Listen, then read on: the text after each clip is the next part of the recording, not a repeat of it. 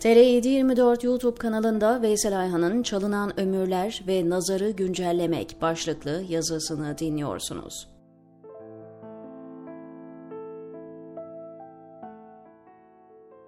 Altunuzade, Bozyaka, Çemberlitaş, gazete binası. Hepsi gözümde çok kıymetliydi. Kutsal gibi bir şeydi.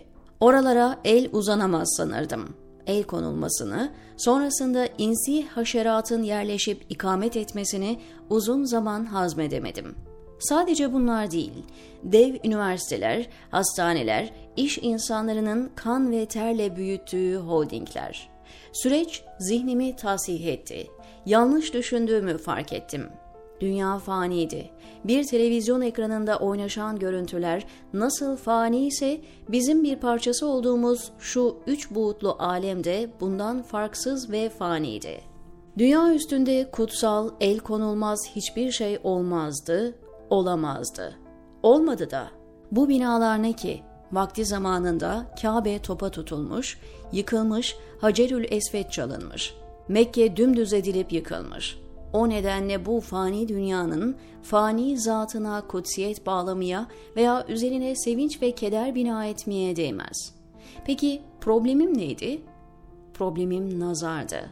Nazar, Hazreti Bediüzzaman'ın şu cümlesinde kendini buluyor. 40 sene ömrümde, 30 sene tahsilimde yalnız dört kelimeyle dört kelam öğrendim. Kelimelerden maksat manayı harfi, manayı ismi, niyet, nazardır. Onun 40 yılda öğrendim deyip bir cümleye sığdırdığı hakikatleri anlamak için de demek ki 40 yıl gerekiyormuş. Nazar bakış açısı demek. Nazar mahiyeti eşyayı tayir eder.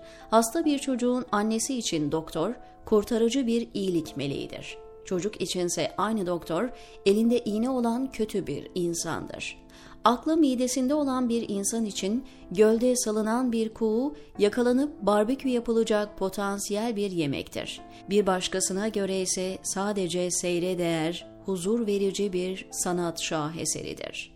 Rengarenk bir lale bahçesi sanata duyarlı bir insan için eşsiz bir tezahür alanıdır ama aynı alan bir inek veya koyun için bol vitaminli bir beslenme tabağıdır. Bir sivrisinek bizim nazarımıza göre etkisiz hale getirilmesi gereken bir düşmandır. Onun nazarında ise biz önüne çıkan rızık imkanına engel olan ve kimyasal silah kullanan barbar insanlarız. O halde nazarın konuşlanması gereken yer neresi olmalı? Nereden bakmalıyız? Doğru nokta ve doğru açı neresi? Dünyanın içeriğine hangi zaviyeden bakmalıyız? Mesela benim mülküm olan bir bina var. Nazarımda çok kıymetli. Eşsiz bir maddi değeri var. Her tuğlasında terim, her odasında silinmez hatıralarım var. Benim ve herkesin nazarında bu mülkün adı gayrimenkul. Zati bir değeri var. Değişmez. Gerçekte öyle mi? Değil. Dünya üstünde gayrimenkul diye bir şey olamaz. Dünyanın kendisi menkul, hareket halinde. Her menkul fanidir. Menkulün kalıcı değeri olmaz. Zamana bağlı, mekanla kayıtlı hiçbir şey gerçek zati değer taşımaz. Bugün var, yarın yok. Bugün mamure, yarın harabe. Bugün virane, yarın kaşane. Ama ben öyle görmüyorum. Nazarımda villalar, köşkler, lüks arabalar çok değerli. Fabrikam çok kıymetli. Elimden alındılar. Ara sıra aklıma geliyor. Yutkunuyorum, içim acıyor. Öfkeyle geriliyorum. Üzüntülerimde ve kederimde haklı mıyım, değil miyim? Zamansızlıkta var olmayan her şey fanidir. Zamana bağlı olarak varlığını sürdüren her eşya fanidir. Ebedi değil ki kaybettiğimde bir noksanlık olsun. Fani eşya ebedisini elde etmek için yaratılmış bir tahvil senedidir. Senedin kendisinin zati kıymeti olabilir mi? Ömrüm 80 yıl değil de 8 hafta sürseydi, eşyaya aynı değeri verecek miydim? Dünyanın ömrünü hızlandırsam, hızlandırılmış bir dünya tarihinde kim saray sahibi olmak ister?'' Kim birkaç hafta padişah veya kral olmak için kendini paralar? Zamanın yaşadığımız ritmi aldatıcı. Bu ritimdeyken fani şeyleri baki sanıyorum. Yaratılmışın nazarı yani benim bakış nazarım bu. Peki yaratıcının nazarı nasıl bir şey olabilir? Gözlerimi aydınlatan mal ve mülkümün Allah'ın nazarında değeri nedir acaba? Onlarca katlı bir gökdelen, cam bir plaza Allah nazarında değerli mi? Kendimi güvende hissetmemi sağlayan banka hesaplarım, nakdi param, milyonlarım, milyarlarım. Bunların Allah'ın nazarında bir değeri var mıdır? Değerli olsaydı sevmediklerine böyle değerler verir miydi? Tabii ki yok. Allah eşyanın değerli olmasını bize anlatıyor. Değerli şeyin ebediyete teveccühle kazanılacağını bize gösteriyor. Faniyi verip bakiyi satın almamızı işaret ediyor. Ama ben elimden alınanları hala aklımdan atamıyorum. Elinden oyuncakları alınmış çocuklar gibi feryat ediyorum. Hadis net bir şekilde ifade ediyor dünyanın Cenab-ı Hakk'ın nazarında bir sinek kanadı kadar kıymeti olsaydı, kafirler bir yudum suyu ondan içmeyecektiler. Tirmizi Deniz kenarında kumsallar vardır. Çocuklar kürek ve kovalarla kumda oynar, kumdan kuleler, saraylar yapar. Bu kumdan sarayların kaderi nedir? Oyun bitince yıkılmak veya güçlü bir dalgayla dümdüz olmak. Aslında ömrümüz bir kumsalda geçiyor kumdan emlaki gayrimenkul sanıp yanılıyoruz. Allah değer vermiyor, biz veriyoruz. Kumdan kulesi bir başka çocuk tarafından yıkılmış çocuklar gibiyim. Oysa kaderin takdiriyle bir faniyi verip ebedi olanı satın alma seçeneğim var. Üzerine ümit bina edilecek tek bakış açısı, yaratıcının bakış açısı olabilir. Kendime kriter olarak nazarı ilahiyi alırsam, gözüm keskinleşir ve asla yanılmam.'' Ömrümü ve senelerimi baki ve kendime ait sanıyorum. Allah hikmetini muhtemelen ötede anlayacağım şekilde 5-6 yılımı veya daha fazlasını elimden alıyor. O fani yılları benden satın alıyor. Yüzlerce yıl ameli salih yapsam erişemeyeceğim zirveleri bana lütfediyor. Ama ben gençliğim gitti, yıllarım zayi oldu sanıyorum. Benim nazarım bu Yaratıcımın nazarı bu. Omuzumda apoletler, ismimin önünde fiyakalı titirler vardı. Bunlar benim nazarımda çok değerliydi. Bakıp bakıp içimi aydınlatıyordu. Peki bu geçici apoletlerin, fani ünvanların Allah nazarında bir kıymeti var mıydı? Yoktu. Tıpkı tarihin çöplüğünde şimdi çürümeye durmuş binlerce paşa, Maraşal Apoleti gibi, kaftanını sürüyerek gezip dünyaya hükmeden vezirlerden baki kalan atlas kaftanlar bile çürüdü. Karun'dan daha zengin kim vardı ki? O zenginliklere şimdi ne oldu? Şunu diyebiliriz.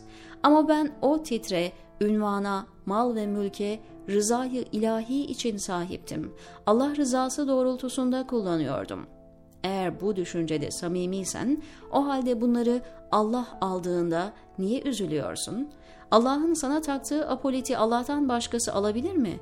Onları bir kısım haşeratın aldığını düşünüyorsan yanılıyorsun. Erol Taş, Yeşilçam filmlerinde hep kötü adamı oynardı. Bazı seyirciler onu sokakta gördüğünde dövmeye kalkardı. Nazarımızı nazarı ilahiyle örtüştürmezsek esbaba takılırız. Ve meleği ala sakinleri ve melekler bizi işte onlara benzetebilir. Şu masmavi küremizde değerli olan şeyler göklere uzanan plazalar, yıldız yıldız apoletler, başkanlıklar, bakanlıklar ve valilikler değil. Bunlar değerli olsaydı en sevdiği insanları bunlarla aziz kılardı. Allah nazarında kıymetli tek bir şey var. Takva. Belki de sizde bu azdı da Allah sizi sevdiği için size bunun kapılarını açtı ve bu yola cebren yöneltti. Takva, ihsan ölçüleri içinde Allah'ı duymak, ona yönelmek ve önünde haşyetle eğilmek. Bu hali kazanmış bir insana dünyayı tamamıyla hediye etseniz dönüp bakmaz bile. Takva temas ettiği şeye ebediyet kazandıran bir iksir onun temas etmediği külçe altınların taştan tuğlalar kadar bile kıymeti yok. Azık edinin. Şüphesiz azığın en hayırlısı takvadır. Bakara 197 Zat kelimesi yiyecek, içecek, giyecek, binecek ve diğer ihtiyaçlara harcanacak mal demektir ki dilimizde levazım denir. Elmalı. Nazarımı test edebilirim. Önüme bırakılan 3-5 deste dolar, euro içimi aydınlatıyor mu? Yoksa bu parayı Rab'den gelen bir imtihan sorusu olarak mı görüyorum? Yerinde harcıyorsam, ihtiyacı olanlara ulaştırıyorsam o kağıt desteler Kevser kadar azizdir. Aksine biriktirdikçe biriktiriyorum ve bu ruhuma huzur ve ferahlık veriyor. Eğer öyleyse o desteler üzerinde tarihleri belli, dünyevi ve uhrevi bela ve musibetlere ait birer davetiyedir. Zifosa bulanmış, dokunduğunuzda elinizi kirletecek birer kağıt parçasıdır. Kaybettiklerim veya elimden alınanlara belki yanlış bir nazarla bakıyordum. Veya kaybettiğim apolet ve ünvanlarım sonrasında güç zehirlenmesiyle beni yutup yok edecek birer akabeydi. Bilmiyorum. Eğer öyleyse elimden alınması Allah'ın beni sevdiğini göstermez mi? Allah'ın nazarında kıymetli olan gerçekten baki ve değerli olandır. Benim nazarım özgür değil. Eşyaya ebediyete endeksli bakmıyorum. Nazarım dünyevi ve geçici emellere esir. Mülki amirdim. Makam benim nazarımda değerliydi. Halkın nazarında fiyakalıydı. Kıymetli işlere vesile oluyordum. Ben memnundum. Halk memnundu. Peki ya hak? Allah ne kadar değer veriyordu yaptığım işe? O halk çoğunluğu Allah'ın nazarında çok değerli miydi bilmiyorum. Belki de ben değerliydim. Allah değer vermediklerine hizmet etmemi istemedi. Onu da bilmiyorum. Makam ve mevkiler, krallık, padişahlık, vezirlik, paşalık, boş ve fani klişeler. Profesördüm, şimdi bir okulda stajyer öğretmenim. Genel müdürdüm, şimdi Amazon dağıtıcısıyım. Omuzumu yıldızlar süslüyordu, şimdi bir kampta bulaşık yakıyorum. Yeryüzünde en değerli tablonun Louvre Müzesi'nde Mona Lisa tablosu olduğu söylenir.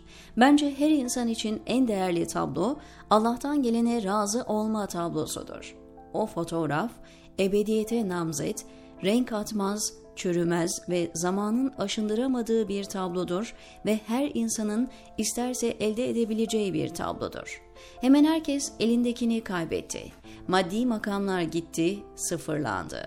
Mali varlıklar sıfırlandı. Hemen herkesin hayatı romantik, monoton ve mutlu bir Türk filmi iken bir anda aksiyondan nefes almanın zor olduğu bir Hollywood filmine döndü.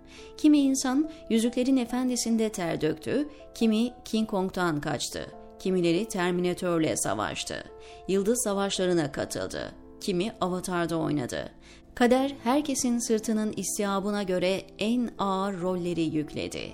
Ve en güzeli şu ki bu insanlar o ağır rolleri altında inliye inliye kan ter içinde ıstırap çekerken bile kahir ekseriyet Allah'a saygıda kusur etmedi.